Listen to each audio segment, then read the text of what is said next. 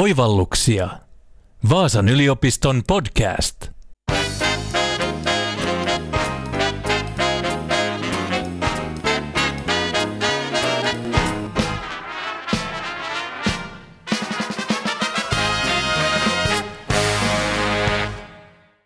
Suoraa lahjontaa vai piilossa tapahtuvaa hämärää toimintaa, kuten lehmänkauppoja, sukulaisten suosimista ja jääväämättä jättämisiä. Mitä kaikkea suomalainen korruptio oikein on ja missä kuljetaan, kun kuljetaan korruption vaaran vyöhykkeillä?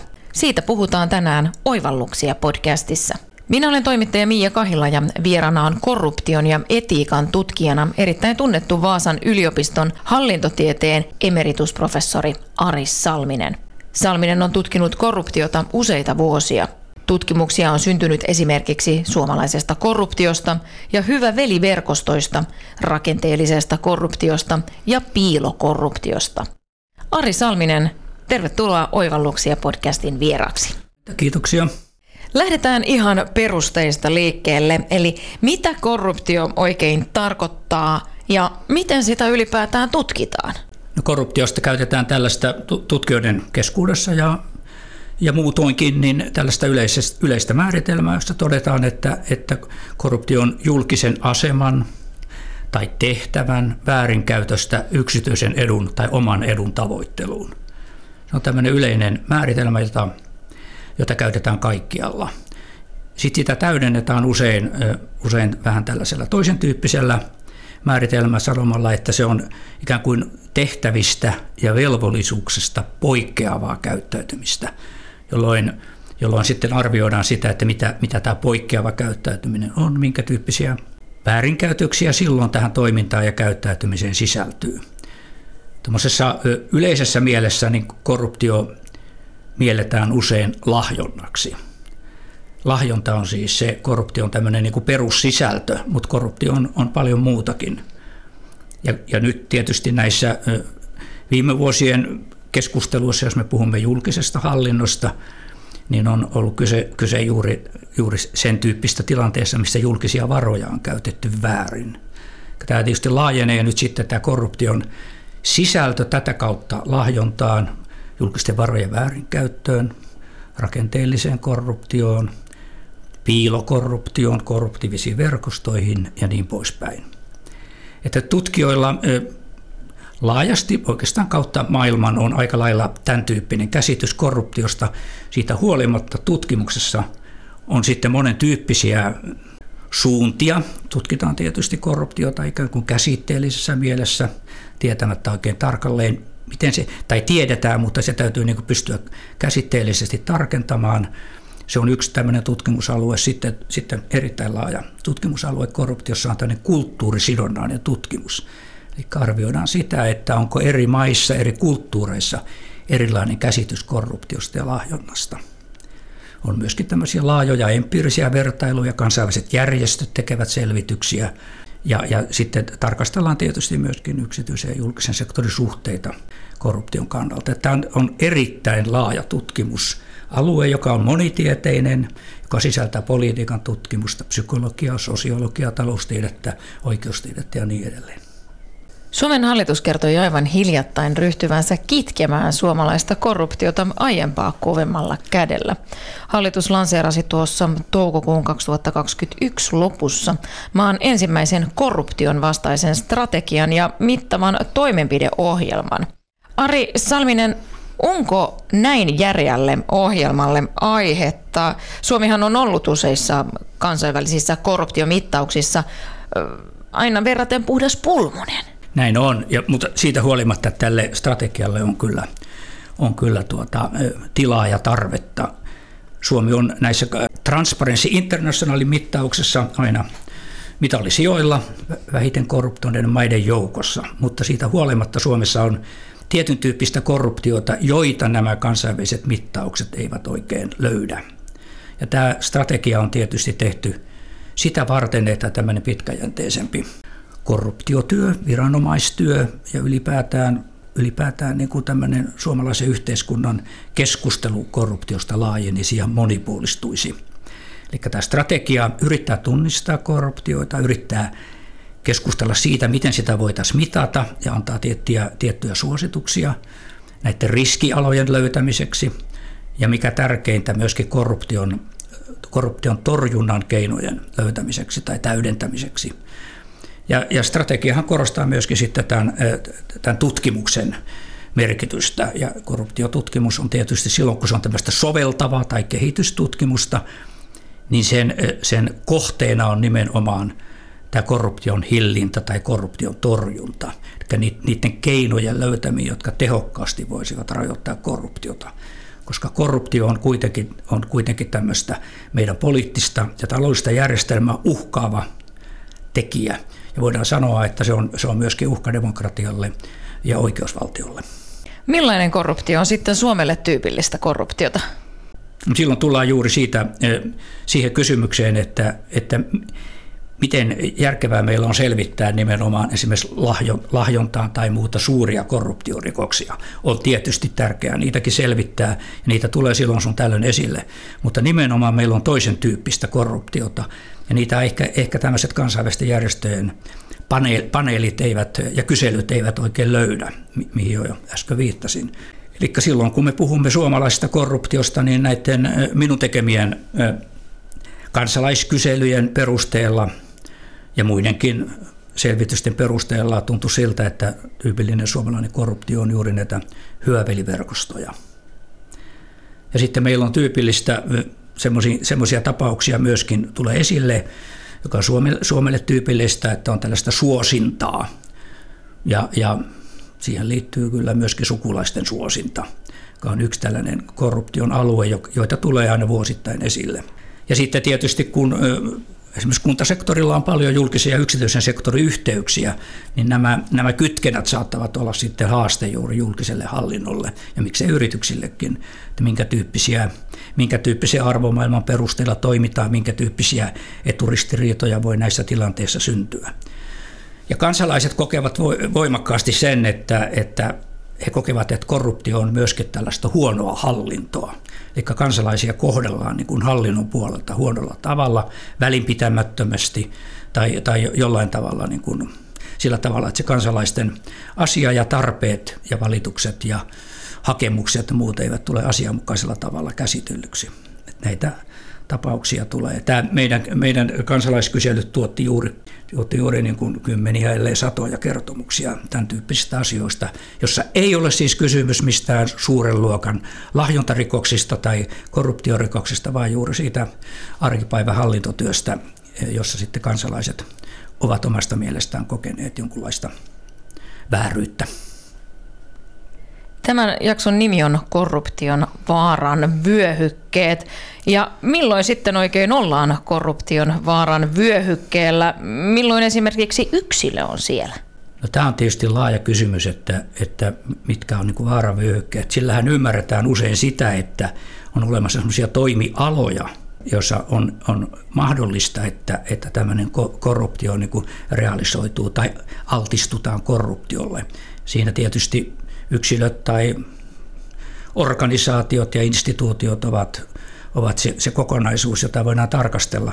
Meillä sanotaan, että, että nimityspolitiikka, henkilöstöpolitiikka on sellainen alue, jossa, jossa helposti syntyy tilanteita, että, että tämmöisiä korruptiivisia käytäntöjä tai tapoja syntyy. Poliittiset virkanimitykset on se, mistä julkisuudessa paljon keskustellaan.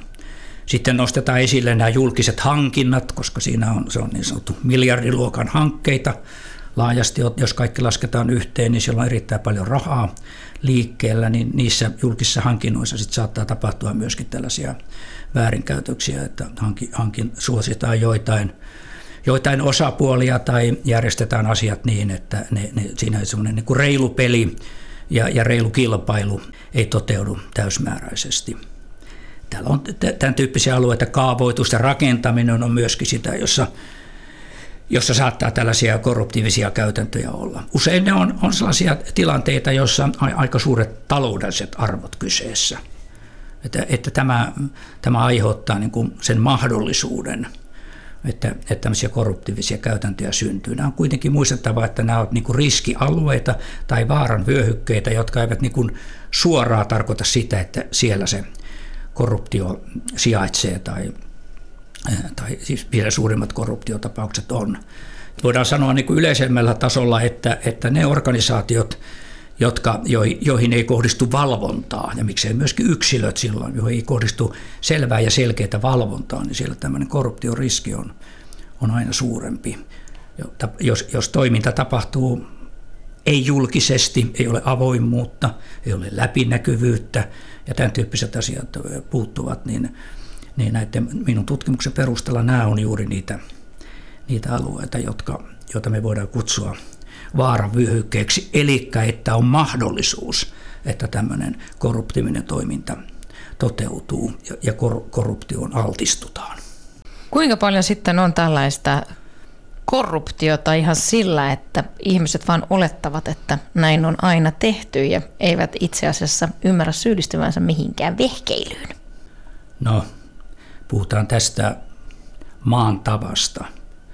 Syntyy sellaisia käytäntöjä varmaan yritysmaailmassa ja julkisessa hallinnossa, jossa niin kuin ikään kuin perustellaan se toiminta sillä, että näin on aina tehty ja, ja tämän tyyppisiä tämän tyyppistä tukea on jaettu. Meillähän on ollut esimerkiksi nämä vaalirahajupakat ja, ja, ja tiettyjen poliittisten puolueiden tukeminen tietystä rahastoista ovat olleet niin kuin vuosien vuosia sitten sen tyyppisiä tilanteissa, jossa aika merkittävä määrä jaettu varoja sillä tavalla, että kun se on sitten ikään kuin läpivalaistu se tilanne, niin on huomattu, että, että siinä on kyse, kyse oikeastaan korruptiosta. Ja nämä asianomaiset ovat ajatelleet, että näin on aina tehty. Tämä on edellisen johtajan aikana tehtiin näin ja nyt te, tehdään näin, että ei, ei voinut niin käsittääkään, että siinä olisi jotain, jotain korruptioon liittyvää. Tässä on semmoinen jännä asia tässä korruptiossa, että organisaatio voi olla korruptoitunut ja se järjestelmä ja rakenne voi olla korruptoitunut, mutta yksilöt eivät ole korruptoituneita että saattavat toimia ihan hyvässä uskossa ja sen käsityksen mukaan, että näin voidaan tehdä, mutta se organisaation rakenne on tehty sellaiseksi, että se ei toteuta enää sitä tavoitetta, mikä sillä on. Tässä on hyvä esimerkki tämä, tämä voidaan nyt sanoa se nimeltä tämä nuorisosäätiö, joka teki kaikenlaista sellaista työtä bisneksen alueella, joka ei oikeastaan ollut sen säätiökirjan mukaista – ja, ja nämä henkilöt, henkilöt tietysti sitten vähitellen korruptoituvat tietysti, koska se bisnes kehittyi siihen suuntaan, että he joutuvat toimimaan tietyllä tavalla, mutta että niin kuin lähtökohtaisesti eh, organisaatio siirrettiin ikään kuin ihan muun, tavo- ihan muun tavoitteen taakse kuin mikä oli se alkuperäinen tavoite. Ja tämä on sellainen asia, että kun se paljastuu, niin se antaa vaikutelman siitä, että kyseessä on nimenomaan tämmöinen korruptiivinen instituutio tai rakenne, jossa yksilöt eivät välttämättä heti ole korruptoituneita, mutta tässä nuorisosäätiön kehityksessä kyllä sitten oli erittäin paljon myöskin lahjontaa ja, ja, ja yksilökorruptiota ja varojen väärinkäyttöä ja, ja suoraan sanoen rikollista toimintaa. Lehtien mielipidepalstoilla tai sosiaalisessa mediassa näkee aina silloin tällöin kirjoituksia, miten kansalaiset ovat omissa asioissaan törmänneet korruption eri muotoihin. Teit muutama vuosi sitten tämän mm. kansalaiskyselyn ja mm. millaisena tämä kotimainen korruptio oikein näyttäytyy kansalaisten silmin? Löytyykö jotain esimerkkejä esim. joista yllätyit? Tämä lähtökohta oli se, että me tehtiin on tehty useampia kansalaiskyselyjä, mutta tämä viimeksi tehty 2017 raportoitu kysely oli, oli, oli tota, some-kanavilla tehty kansalaiskysely, jossa kysyttiin nimenomaan piilokorruptiota ja kansalaisten käsityksiä siitä. Ja me saatiin kuukauden aikana 521 kertomusta kansalaisilta, jossa joukossa oli myöskin pitkiä kertomuksia. Me käsiteltiin 420 ja oltiin tietysti kaikesta tästä yllättyneitä. Tämä metodi oli tämmöinen storytelling, jolla, jota, jota käytettiin, jossa niin kuin kansalaisten mielipiteet, käsitykset, tuntumat, miten he kokevat tämän, oli niin kuin se arvokkain osa sitä kyselyä. Ja, ja tietysti sieltä tuli tavallaan tuttuja asioita, mutta ne, niiden kertomusten sisältö tietysti on semmoinen, joka havahdutti meidätkin ajattelemaan, että e, kansalaisten näkökulmasta vallan väärinkäyttöä on. Ja sitä on tietyissä tilanteissa paljon. Se on kansalaisten elämän ja arjen kannalta vaikea kysymys. Sitten on, on juuri tätä suosintaa, kansalaiset epäilevät että suositaan kaveria tai sukulaista tai jotain muuta. Joten kysymys siitä, että kansalaiset ei voi todistaa sitä, eikä tutkijatkaan voi todistaa sitä, että asia olisi juuri näin. Ja sitten tietysti nämä hyväveliverkostot nousee aina näissä, näissä tässä suomalaisessa korruptiossa vahvasti esille. Ja, ja, ja, ja minkä jo aikaisemmin mainitsin, niin tämä huono hallinto, johon liittyy tietysti ehkä huono johtaminenkin ja huono esimiestyö laajasti ottaen, niin, niin se on myöskin asia, johon, josta kansalaiset esittivät meille kymmeniä kertomuksia isompia asioita ja pienempiä asioita, mutta nyt tässä onkin näkökulma se, että miten kansalaisten arki toimii, miten he kokevat. Pienikin asia on heille raskas asia. Ja sitten taas niin kuin viranomaistoiminnan kannalta tai, tai hallinnon kannalta, niin, niin se asia taas on sitten niin kuin sinänsä ehkä, ehkä pieni ja korjattavissa ja niin poispäin. Nyt tässä oli tällainen, tällainen me olimme niin kuin ikään kuin kansalaisten näkökulmasta liikkeellä tämän, tämän kyselyn kanssa. Tuossa äsken jonkin aikaa sitten mainitsit myös näitä poliittisia nimityksiä ja nämähän puhuttaa aina kansalaisia. Käynnissä on tälläkin hetkellä kansalaisaloite, jonka mukaan poliittiset virkanimitykset olisivat korruptiota ja ne pitäisi estää laki lainsäädännöllä. Ja juuri hiljattain nähtiin ehkä tyypillinen tällainen poliittinen virkanimitys, kun opetushallituksen pääjohtajaksi mm. nimitettiin Vasemmistoliiton vahtivuorolla vasemmistoliittolainen Minna Kelhä. Ja hän on opetusministeri Jussi Saramon valtiosihteeri ja samaten sitten keskustalainen ministeri Mika Lintilä nimitti hiljattain geologian tutkimuskeskuksen pääjohtajaksi oman valtiosihteerinsä entisen ministerin Kimmo Tiilikaisen. Mitä ajattelet näistä tapauksista ja suomalaisesta virkanimityskulttuurista? No nyt tämä, nämä poliittiset virkanimitykset on, on tietysti tällainen kuitenkin jollain tavalla niin kuin epäselvä tai vaikeasti, vähän vaikeasti määriteltävä käsite kuin tutkimustyön kannalta, vaikka, vaikka tuota, noin, kun me näemme näistä uutisointeja, niin sehän näyttää ihan selvältä, että tällaisia tälle poliittisesti sävyttyneitä nimityksiä noihin huippuvirkoihin tehdään ja tullaan varmasti tekemäänkin. Mutta tässä on kysymys sit siitä, että, että voiko näitä jotenkin ymmärtää, niin tietysti voi ajatella, että poliittiset puolueet, tässä on, on se peruskysymys, eli poliittiset puolueet haluavat laajentaa valtaansa valtapiiriään tällä tavalla, samalla omia henkilöitä keskeisiin tehtäviin. Sitten kysymys on siitä, että kuinka räikeätä on näiden ansioiden ja pätevyyksien, todellisten ansioiden ja pätevyyksien syrjäyttäminen sopivuudella ja sillä tavalla, että on näitä yhteyksiä ja verkostoja, eli sitä, sitä asiaa niin kuin valmistellaan ja hoidetaan. Että silloin tietysti pahin kysymys on se, että jokainen tietää, että tämä taitaa olla poliittinen virkainmiitys, niin lähteekö parhaat hakijat mukaan ollenkaan. Tietysti voi, voi sanoa, että tämä ei, ei, ei ole, ei ole niin hyvä järjestelmä noin pitkällä aikavälillä, mutta se on aika sitkeästi, sitkeästi tuota, suomalaisessa yhteiskunnassa mukana ja ollut jo vuosikymmeniä. Et sillä on, niin kuin, sillä on niin kuin tavallaan tämmöisiä tämmöisiä asioita, joiden kautta sitä voi hieman ymmärtää, mutta sitten eh, mutta myöskin voi sanoa, että se on kyllä se nyt vähintään tämmöinen epäeettinen piirre tässä toiminnassa on. Ja jos kerta poliittiset puolueet lupaa, että ne eivät tee poliittisia virkanimityksiä, niin sitten heti kun se tilaisuus tulee, niin ne tekee. Niin tämä on taas kansalaisten kannalta se, että voiko poliitikkojen lupauksiin luottaa. Tietysti tämmöisessä tapauksessa vastaus on, että ei voi. Kuntiin ollaan valitsemassa uusia päättäjiä vaaleilla. Ja onko kunnissa mielestäsi kova korruptioriski ja mikä kunnissa altistaa korruptiolle tai korruptiiviselle menettelyille? No helppo sanoa näin, että kun on paljon kuntia, niin on myöskin paljon pieniä kuntia, jolloin sitten tietysti voi sanoa näinkin, että on aika pienet ympyrät, jolloin ihmiset ovat muutamat ihmiset, parhaat asiantuntijat tai, tai suurimman kannatuksen saaneet henkilöt ovat sitten monen tyyppisissä tehtävissä. Tämä, nämä niin sanotut pienet ympyrät saattavat aiheuttaa sitten sen, että tällaista jääviyttä tai eturistiriitaa ei huomata. Se voi olla ihan kysymys sen tyyppisistä asioista, että, että on sukulaisia tai joitain muita läheisiä henkilöitä sen tyyppisissä tehtävissä, että kunnan päätöksenteossa joudutaan edistämään heidän asiansa. Ja ei huomata sitä, että, että jos me tehdään tämmöinen päätös, niin niin siinä syntyy tämmöinen jäävyys, että pitäisi niin kuin jäävätä itsensä semmoisista päätöksistä, missä on, on vaara se, että näkyy, näkyy jonkin tyyppinen suosinta. Nämä on varmasti vaikeita, käytännössä vaikeita asioita ja voi tulla yllättäenkin vastaan. En usko, että kaikki nyt niin kuin tähtäävät siihen, että kunnallisessa päätöksenteossa voitaisiin edistää heidän tai joidenkin läheisten asiaa ollenkaan. Että, että nämä eturistiriidat tulee myöskin siinä, että voi olla kunnan päättäjä ja, ja on, on, on lautakunnassa tai jossain muualla ja samalla on vaikka jonkun kauppaketjun hallinnossa mukana ja lähdetään hakemaan sieltä, sieltä hyvää tonttia sille kauppaketjulle ja kunta tekee tiettyjä päätöksistä, valmistellaan, suunnitellaan, ideoidaan ja viedään eteenpäin. Ja tämä asianomainen henkilö, joka on niin kuin kahdella tuolilla, on sitten päättämässä molemmin puolin sitä tilanteesta.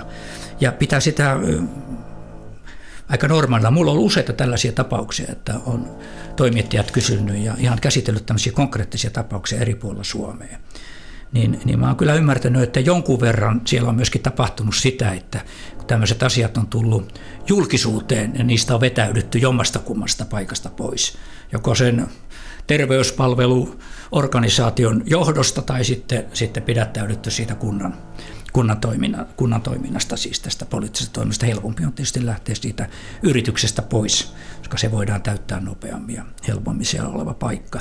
Että tässä tulee tällaisia asioita, tämä niin kuin puhdistaisi tällaista hallintokulttuuria, nostaisi tämmöistä eettisyyttä, kun tämä tajuttaisi etukäteen, että kun tämmöisiä päätöksentekotilanteita kunnassa tulee, niin me hoidetaan niin kuin kunnan asiaa, eikä, eikä niin kuin silleen epäsuorasti omaa asiaa tai joidenkin muiden asiat. Nämä, mutta tämä, tämä, tällaisen niin kuin tuomitseminen ei ole, ei ole tuota, mikään yksilitteinen asia. Näitä voi syntyä yllättäenkin niin tämmöisissä, missä on vähän, vähän niitä, tai on, on kuitenkin se henkilöiden määrä on rajattu, jotka, jotka näitä käsittelevät. Tietysti julkinen hallinto on julkista hallintoa kunnassakin, jolloin, jolloin tietysti tällainen suuri kysymys on se, että ei tehdä sopimuksia tai järjestelyjä niin, että ne on salaisia. Että tällaista niin kuin yrityssalaisuusmekanismia ei pitäisi kunnan päätöksenteossa harjoittaa tai käyttää tai niin kuin mukautua sellaiseen. Että yleensä, yleensä julkinen hallinto tarkoittaa sitä, että se, se on mahdollisimman avointa ja läpinäkyvää, kontrolloitua, se voi, sitä voidaan valvoa, siitä voidaan välittää tietoa muillekin, jos suinkin on mahdollista. Että nämä julkisen hallinnon henkilöt, niiden ei pitäisi lähteä siihen niin kuin yritysmaailman arvomaailmaan ja kulttuuriseen niin kuin järjestelyyn täysin mukana, vaan pitäisi sopia yhteiset pelisäännöt. Että, että kun kunnan järjestelmä on tällainen ja, ja yrityksen järjestelmä on tämmöinen, niin me sovitaan tällä tavalla, toimitaan ja tällä tavalla annetaan tietoa sopimuksesta ja järjestelystä ja valmistelusta ja niin edelleen. No miten sitten kunnat voisi just edistää tätä virkamiestensä ja päättäjiensä lahjomattomuutta ja moraalista selkärankaa? Voisiko kunnilla olla siinä rooli? Kunnillahan on siinä iso rooli, koska kunnathan käynnistää, tekevät esimerkiksi erittäin paljon suuria hankintoja. Ne käynnistävät suuria projekteja. Ja silloin ne löytää siihen, tietysti ne etsii siihen silloin kumppaneita, jotka toimii, jotka ikään kuin tuottaa sen palvelun tai, tai rakennuksen rakentavat tai erityyppisiä asioita. Tämä on aika laaja tämä hankintasektori kunnissakin ja siinä tietysti on hyvä, hyvä tuota, luoda reilut pelisäännöt ja oikeudenmukaiset pelisäännöt kaikille ja, ja ne kilpailutukset, jotka esimerkiksi hankinnoissa tehdään, niin, niin siinä pitää päästä kaikkien mukaan siihen kilpailuun, eri kokoisten yritysten ja niin poispäin. Ja sitten se arviointi ja valinta tehdään, tehdään niin kuin selkeillä kriteereillä ja ja, ja päädytään sitten siihen ratkaisuun, mihin päädytään. Että minusta tämä jo tämän tyyppinen reilu peli on tärkeää niissäkin asioissa. Nyt kun tosiaan kunnissa on uusia päättäjiä, niin miten neuvoisit heitä, että mitä ainakin kannattaa muistaa? No tarkkoja neuvoja on vaikea antaa. Kyllä mä luulen, että, että meillä, on, meillä on hyvät ehdokkaat kautta maan, jotka, jotka tietävät, mihin he, heidät ollaan valitsemassa, jos he pääsevät valtuustoihin. Ja kyllä kai se perimmäinen kysymys on tässä, että kannattaa huolehtia siitä, että tietää mikä on se missio, mitä varten ollaan ehdokkaana. Ja jos tullaan valitus, niin mikä on se tehtävä, eh, mihin on, mihin on tuota asetettu? Ja kyllä se silloin se kunnan etu. Laajasti ymmärretty, se yhteinen hyvä ja yhteisten asioiden hoitaminen on mun mielestä sieltä kannattaa pitää mielessä se on ihan lähtökohta. Mutta sitten on nyt tullut tätä keskustelua, että joillakin ehdokkailla on ollut tämmöisiä rikostuomioita. ja puolueet eivät ole saaneet tietää näistä, niin minusta tämän tyyppiset rikkeet tai puhumattakaan tuomioista, niin ne pitäisi kyllä reilusti ja avoimesti kertoa, koska se arviointi voidaan tehdä sitten siltä pohjalta, että jos ne kuin piilotetaan, niin silloinhan se tilanne on kaksinkertaisesti huonompi, koska kansalaisten kannalta se tuntuu ikään kuin pettämiseltä, ei tiedetty, että, että tuolla on tuollaistakin, vaikka muuten olisi hyvä ehdokas. Ja sitten tietysti sen asettavan puolueen kannalta se on, on nolo juttu. Voi se olla vähän demokratian kannaltakin huono asia. Mä nyt tiedä, missä se raja kulkee, raja kulkee että, että milloin voidaan katsoa, että ei ole, ei ole sovelias enää ehdokkaaksi. Mutta sitten tietysti täytyy kunnassa, kun sinne pääsee mukaan, niin olla näistä pelisäännöistä – eettisistäkin pelisäännöistä tietoinen, miten kunta toimii. Kunnalla on arvot ja eettiset pelisäännöt ja yksiköillä on toimintatavat. Ne on hyvä omaksua, eikä, eikä ottaa niitä sitten vasta esille, kun jotkut ongelmat tai vastaavat tilanteet tulee. On hyvä. Eetti, eettisyys on aina sellaista ennakoitavuutta. Etukäteen tietää, miten on oikein toimia, niin se menee hyvin. Jos muodostaa verkostoja, niin kuin kunnissa muodostetaan verkostoja, niin niin, tuota, niin ei tarvitse olla hyvä veliverkostoja, vaan ne on hyviä toiminnallisia verkostoja, joissa edistetään hyviä asioita ja ohjataan hierarkiaa ja niin poispäin. Suurin osa meidän Suomessa olevia verkostoja ovat terveitä verkostoja, totta kai, ja niillä on hyvä ja tärkeä tehtävä. Mutta niitä ei saa niinku päästä tämmöisen korruptoituneen verkoston suuntaan. Ja sitten tietysti tämä oman integriteetin ylläpito, se on yksilökysymys, niin kuin nämä kaikki muutkin oikeasti on oikeastaan on. Oma integriteetin ylläpito tarkoittaa sitä, että pitää olla riippumaton. Olet tietenkin puolueen edustaja, mutta se oma integriteetti on, miten toimit, miten teet omat harkinnat, miten teet omat valinnat, niin siinä täytyy säilyttää se oma ikään kuin rehellinen asenne ja tämmöinen riippumaton jonkinlainen koskemattomuus, että ketkään eivät voi tulla loppaamaan tai vaikuttamaan tai maksamaan sinulle jotain, jostain toisenlaisesta mielipiteestä tai käsityksestä tai, tai, tai valinnasta päätöksentekotilanteessa. Että nämä tietysti on tärkeitä. Nyt kunnat ovat tässä bisneskontakteissa jatkuvasti, yritystoiminta tulee täällä paikallistasolla jatkuvasti mukaan. Kunnat ei voi toimia ilman, että yksityinen sektori on vahvasti mukana monissa hankinnoissa. Ja siinä on toimia, jo aikaisemmin viittasin, että on hyvä tietää, millä pelisäännöillä edetään – että täältä valtuutettu ei voi siirtyä niin kuin yrityksen järjestelmään mukaan. Että nämä nyt on ainakin sellaisia asioita, jotka, jotka on aika itsestään selviä, mutta, mutta siinä hektisessä, nopeassa kunnallispoliittisessa päätöksenteossa, jossa, jossa istutaan pitkiä päiviä ja käsitellään monen tyyppisiä asioita monella eri suunnalla, niin, niin aina joskus on hyvä, hyvä tuota, katsoa myöskin tämmöistä etikan listaa. Hallitus korostaa nyt uudessa korruptiostrategiassaan tiedon lisäämistä kaikilla yhteiskunnan tasoilla. Keskeisinä keinoina korruption kitkemiseen listataan muun muassa päätöksenteon ja julkisten hankintojen avoimuuden ja asiakirjan julkisuuden lisääminen. Viranomaisia aiotaan kouluttaa tunnistamaan korruptiota, tarkastella lainsäädännön toimivuutta ja lisäksi tutkimusta korruptiosta aiotaan lisätä. Miltä nämä toimet sinusta kuulostavat ja mitä sinusta korruption torjumiselle Suomen oloissa pitäisi nyt ensin ensisijassa tehdä? Tämä korruptiostrategia, joka, joka nyt jonkun aikaa sitten päätettiin ja julkistettiin, niin antaa kyllä minusta aika hyvät lähtökohdat nimenomaan hallinnon toiminnalle, missä niin kuin edistetään eri ministeriöissä ja virastoissa korruptiota luodaan, eli tämmöisiä korruption vastaisia ohjelmia ja niin poispäin, niin, niin se on kyllä hyvä lähtökohta. Tietysti sitten tämä tutkimuksen, tutkimuksen rooli on, on niin kuin monimuotoisempi. Alussa mainitsin, minkä tyyppistä korruptiotutkimusta tehdään, niin tietysti tämä, tämä tutkimus voi myöskin tuoda niin vahvasti uusia näkökulmia. Että itsekin olen tehnyt useita eri tutkimuksia, joissa on, on sitä korruptiota ikään kuin lähestytty eri näkökulmista. Ja nyt esimerkiksi tärkeä asia on tämä, että millä tavalla korruptiota mitataan. Mitkä on ne indikaattorit, jotka jotka oikealla tavalla mittaavat suomalaista korruptiota. Ne on ehkä pikkusen erilaiset kuin mittarit jossain toisissa maissa, että meidän täytyy löytää, löytää niin kuin Suomelle tyypilliset tavat mitata, koska kun me mitataan, niin me voidaan myöskin valvoa. Mutta sitten tutkimuksella on laajempi tehtävä tässä, että, että tietysti tutkimuksen täytyy olla, olla, olla vapaata kysymyksen asettelujen ja menetelmien suhteen. Mutta silloin tietysti kysymys on siitä, että voidaan tutkia korruptiota myöskin, ja tutkitaankin Suomessa niin kuin historiallisena kysymyksenä. Yritetään löytää syitä ja selityksiä korruptiolle, yritetään niin kuin tarkentaa korruption muotoja ja seurauksia ja torjuntaa, siis tämmöisiä tällaisia niin kuin laajoja asioita, joita voidaan sitten siirtää sopivalla tavalla myöskin tämmöiseen, tämmöiseen strategiatyöhön ja, ja tällä tavalla niin kuin päästä niin kuin tämmöisten oleellisten tai tärkeiden asioiden äärelle, että, että tässä tietysti tämä avoimuuden ja läpinäkyvyyden vaatimus on sellainen eh, perusasia, mutta sitten kyllä tulee tietysti monia, monia muitakin asioita, jotka ovat niin tärkeitä korruption tutkimuksen kannalta. Ajatellaan, rakenteellinen korruptio, se on vallan väärinkäyttöön, niin se ei ole aivan yksinkertainen kysymys, mitä, millä tavalla näihin rakenteisiin uppoaa sellaisia järjestelyjä, että siitä tulee niin kuin vallan väärinkäyttöä.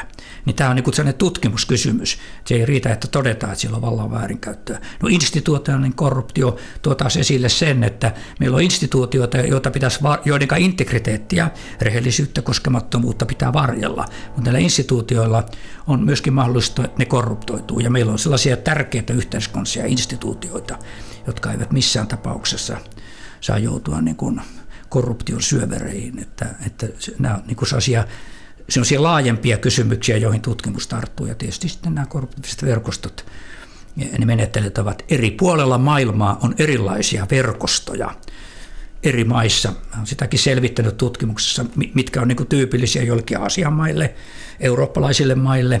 Niillä on niin erityyppisiä verkostojärjestelyjä. Ja meillä nyt on sitten nimetty tämä suomalainen toimintamalli hyvä veliverkosto. Hallitus sanoo, että korruptiota pitäisi myös tutkia lisää. Mikä olisi sellaista, mitä vielä kannattaisi tutkia? Ja sinulta ilmestyi artikkeli viimeksi muutama kuukausi sitten juuri näistä vaaravyöhykkeistä. No kyllä, ja, mutta mä luulen, että tämän tyyppiset asiat, missä tutkimus ikään kuin hakee uusia, uusia niin kuin näkökulmia korruptioon, koska se, se on sen verran monimuotoinen ja ehkä vaikeasti hahmotettava asia joiltain osin, niin, niin on hyvä tietysti, että tutkimus hakee uusia näkökulmia. Että tällä hetkellä itse teen tai viimeistelen raporttia, joka, joka pyrkii erottamaan tämmöisen korruptiotutkimuksen suuren, suuren kysymyksen eräällä tavalla eri puolella maailmaa esiin nostetun kysymyksen, että voidaanko korruptiota selittää niin kuin yksilön käyttäytymisenä. Että onko se niin kuin yksilön ahneuden tai oman edun tavoittelun, löytyykö yksilön motiivit, tekeekö tilaisuus mahdollisesti, aiheuttaako se joku tilaisuus, joka tarjoaa mahdollisuuden korruptiivisen käyttäytymiseen. Onko, tämä, onko tässä kysymys yksilöstä ensisijaisesti ja, ja mitä, mitä se niin kuin paljastaa, vai onko tämä korruptio tämmöinen järjestelmätason kysymys, jossa silloin tietysti lähestytään niitä asioita, että miten tuota, millä tavalla ikään kuin näihin organisaatioihin ja järjestelmiin työntyy tämmöisiä korruptiivisia käytäntöjä, joidenka paljastaminen on oleellisempaa kuin yksittäisten henkilöiden paljastaminen. Että se että kysymys on siitä, että ollaanko, ollaanko pyydystämässä pieniä kaloja vai yritetäänkö saada suuria kaloja kiinni. Se, se vähän vaihtelee siitä, että kumpi, mikä on. Mä, mä olen kyllä kallistunut sille kannalle tietysti, että nämä molemmat näkökulmat on tärkeitä, mutta, mutta voi olla, että, että silloin jos meillä ei ole tämmöisiä suuria korruptiivisia, siis yksilöt korruptoivat, se skandaaleja, että, että tuota, suuria korruptiorikoksia tehdään, niin Suomessa kyllä kannattaa suuntautua näiden, näiden rakenteiden ja instituutioiden korruption selvittämisen suuntaan. Professori Aris Salminen Vaasan yliopistosta. Kiitos kun tulit oivalluksia podcastin vieraaksi. Kiitoksia, tämä oli ihan miellyttävä